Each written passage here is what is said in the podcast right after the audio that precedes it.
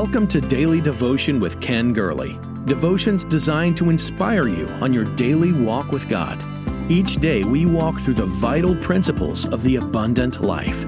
Our Lord can do above and beyond all we ask or think. Here's your host, Ken Gurley. Proverbs three is where we find that most beautiful, often memorized, and quoted passage. Trust in the Lord with all your heart. Do not lean on your own understanding. In all your ways acknowledge Him, and He will make straight your paths.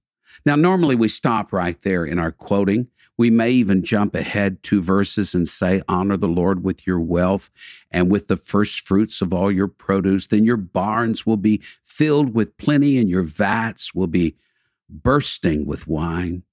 So we like verses five, six. We cling to the promises of verse nine, ten. But generally we race through verses seven and eight. But that's where I want to stop today in the third chapter of Proverbs. Verses seven and eight.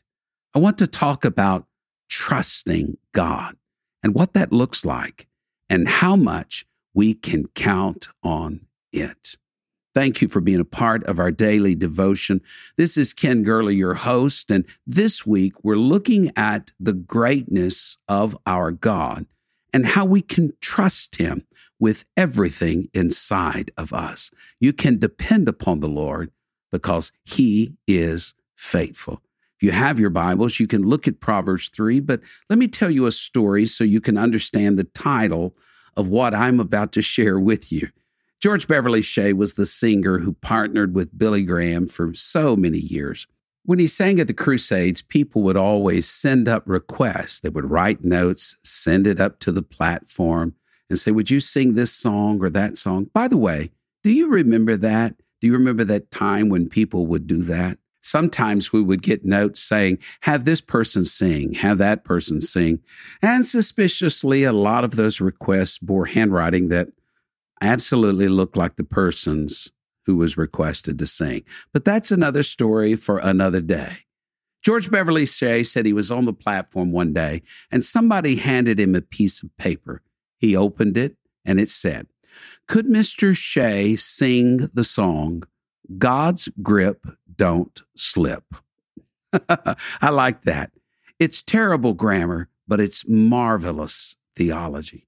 For within that statement, God's grip don't slip, you have the hope and promise beyond this world that there is an unseen hand, and that hand holds us, and He cares for us, that we can cast our care upon Him, for He truly does care for each and every one of us.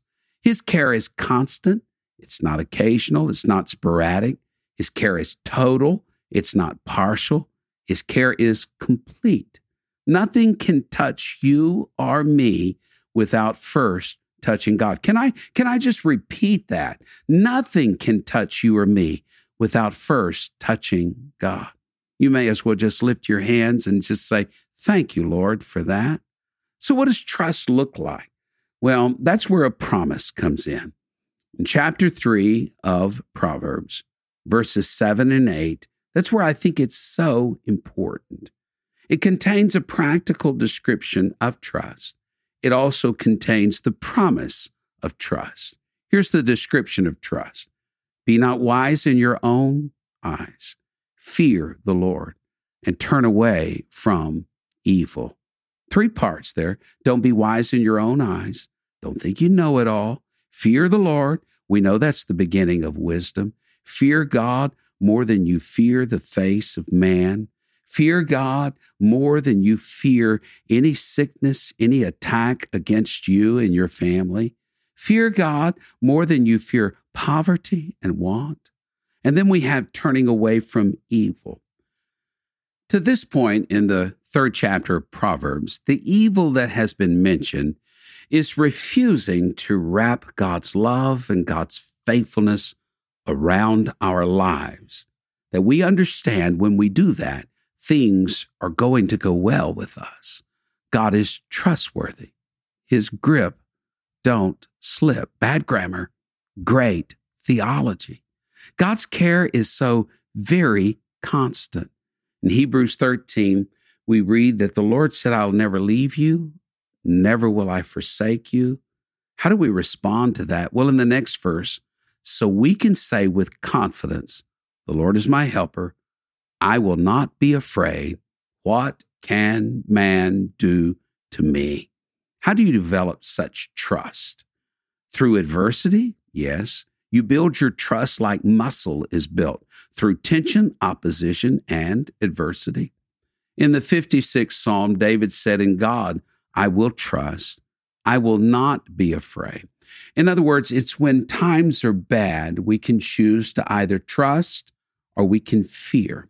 When conflict comes, we can choose the easy path of running away, or we can choose the difficult path of trusting in God. When the time of conflict arises, we can say, I'm going to avoid that difficult conversation. I'm going to avoid that encounter. Or we can say that the same God who brought us this far will help us through the situation. I believe that the Lord is looking at us saying, trust me, trust me, trust that my grip don't slip. Again, bad grammar, great theology. In fact, that's what giving is. We release the seen to lay hold on the unseen.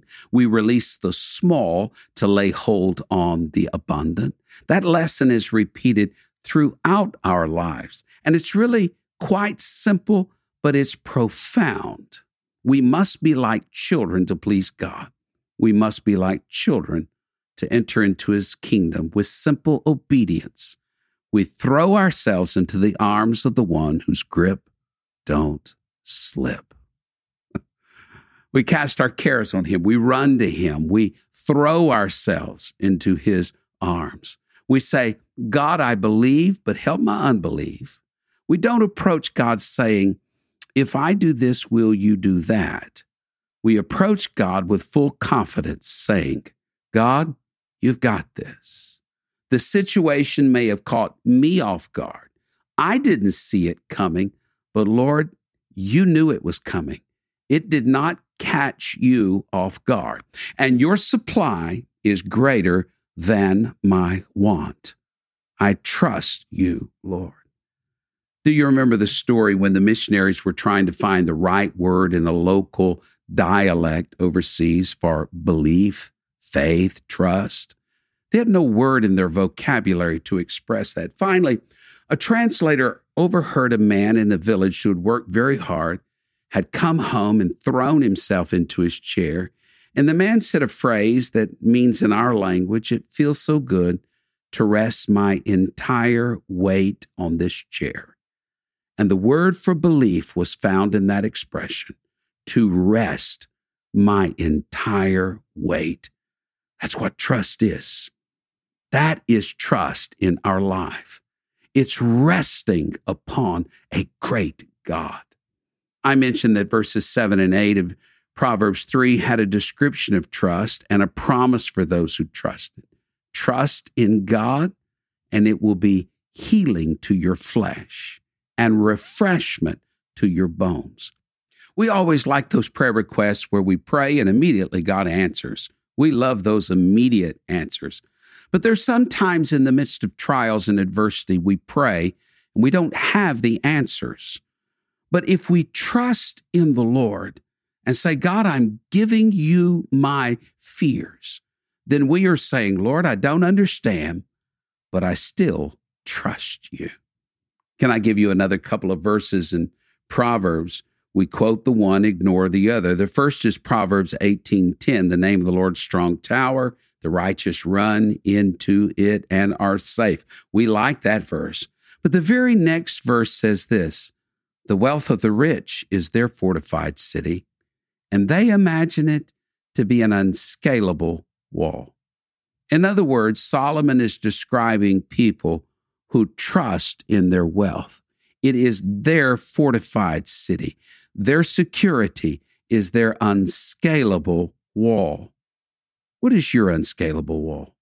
Is it your health, your education, your four oh one k, your skills? We like to trust in the arm of the flesh. But in so doing, we remove ourselves from the protection of God and the power of God. We need to believe. We need to trust. We need to rest our entire weight upon the Lord and watch God care for us. God's grip, don't slip. That was the song request to George Beverly Shea. Bad grammar, great theology, that God is going to care for us. Do you remember the words of the late S M Lockridge? It was a sermon preached decades ago. It was simply entitled, "You Can Trust Him." Here's what the late S M Lockridge said. He's the one who made us. It is He who made us and not we ourselves. The heavens declare the glory of God and the firmament shows His handiwork. No means of measure can define His limitless love. No far-seeing telescope can bring into visibility the coastline of His shoreless supply. I'm telling you today, you can trust Him. No barrier can hinder Him from pouring out His blessing. He's enduringly strong. He's entirely sincere. He's eternally steadfast, and He's immortally graceful. He's empirically, powerfully, and impartially merciful. He's the greatest phenomena that has ever crossed the horizon of this world. He's God's Son. He's the sinner's Savior.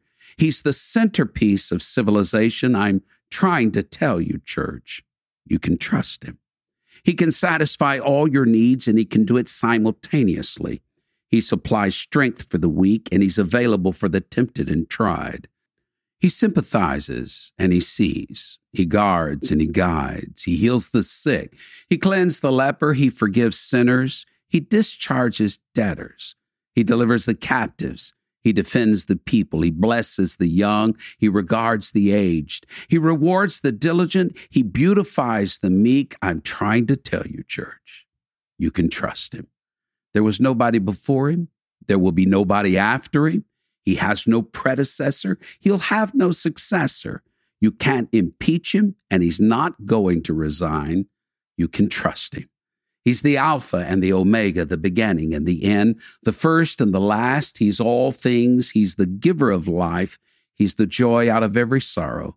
He's the light of every darkness. He's the peace that passes understanding. He's the giver of every good and perfect gift, and you can trust Him. Powerful words, and we need to hear those today. Just after my wife and I were married, one of the many oil embargoes took place. My Saturday was waiting in line to fill our vehicles up with gas. Fear, great fear, had gripped everyone's heart. We made very little back then, and by the time we paid our tithes and gave to missions, paid our bills and fueled the cars, it was not unusual to have ten dollars to twenty dollars to last us for the week. But God saw us through, and we learned something about God. You can always trust Him. He always supplies. God's grip, don't slip. That was written on the song request to George Beverly Shea. Poor grammar, great theology. And it's a lesson for you and I today on the greatness of God. You can trust the Lord in the situation you're going through right now. He will see you through. May the Lord bless you.